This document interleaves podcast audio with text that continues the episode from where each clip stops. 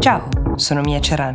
È martedì 7 novembre 2023 e questo è The Essential, il podcast di Will che ogni giorno racconta per voi l'attualità dall'Italia e dal mondo in 5 minuti.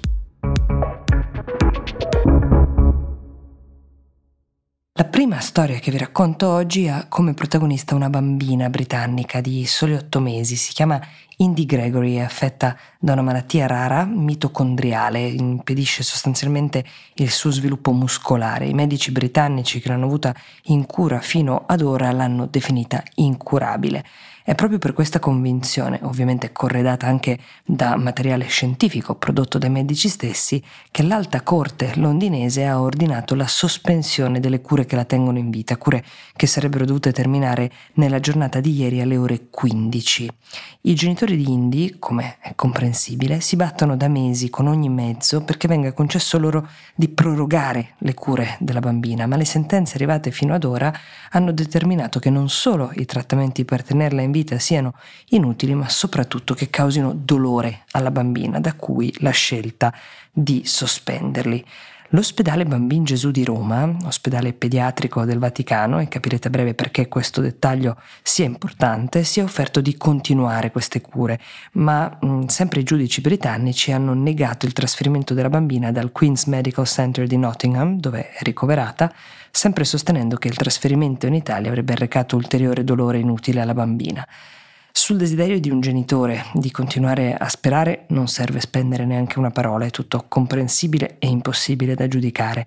Ma la storia di Indy ad un certo punto diventa profondamente politica perché come era accaduto con un caso analogo nel 2018, sia il Vaticano che la politica italiana decidono di intervenire, di contestare la giurisprudenza britannica. Nel 2018 per questo bambino di nome Alfie Evans, deceduto però prima di poter essere trasferito, e oggi come allora per Indy si sono uh, mossi Giorgia Meloni, che però all'epoca era una deputata, oggi è premier, e Simone Pillon, parlamentare leghista che oggi è uh, legale italiano della famiglia della neonata. Dalla stessa parte di questo braccio di ferro c'è anche il Vaticano, proprio nella figura di Papa Francesco. Il colpo di scena in questa storia è arrivato proprio ieri, nella stessa giornata in cui dovevano spegnersi i macchinari che tengono Indy in vita, insieme alla speranza forse a cui si sono aggrappati i suoi genitori. Il Consiglio dei Ministri del governo Meloni annuncia che a Indy è stata data la cittadinanza italiana e che quindi la bambina potrebbe essere trasferita in Italia, proprio al bambino Gesù, qualora eh, questo venisse concesso da un tribunale britannico. Esiste una norma che permette di conferire la cittadinanza italiana allo straniero quando questi abbia o reso eminenti servizi all'Italia oppure quando ricorra un eccezionale interesse dello Stato. Ed è proprio quest'ultima parte della norma che eh, contiene la chiave di questa operazione, l'interesse eccezionale per lo Stato italiano, per il governo Meloni, è quello di battersi per concedere una speranza a questa famiglia anche oltre le valutazioni scientifiche portate dai medici della sanità britannica posizionando l'Italia in maniera chiara e netta sul piano etico. Noi difendiamo la vita in ogni sua forma.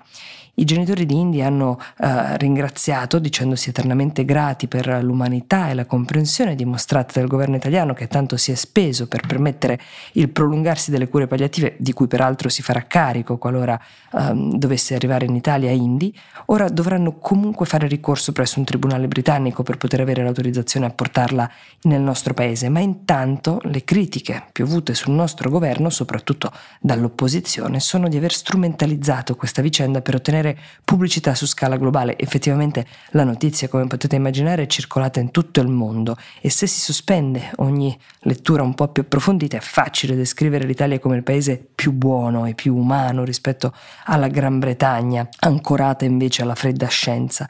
I medici britannici, che sono noti in tutto il mondo per la loro competenza in materia di genetica e anche di ingegneria genetica, eh, sostengono di voler evitare un accanimento medico che causi dolore senza possibilità di svolta per la bambina. L'Italia e il Vaticano invece si sono schierati dalla parte della speranza, la speranza in un miracolo sostanzialmente, quella dalla quale anche la famiglia della bambina è alimentata, ma anche qui si apre un altro grande tema. Chi deve decidere per un neonato di otto mesi, per un figlio, lo Stato o la sua famiglia?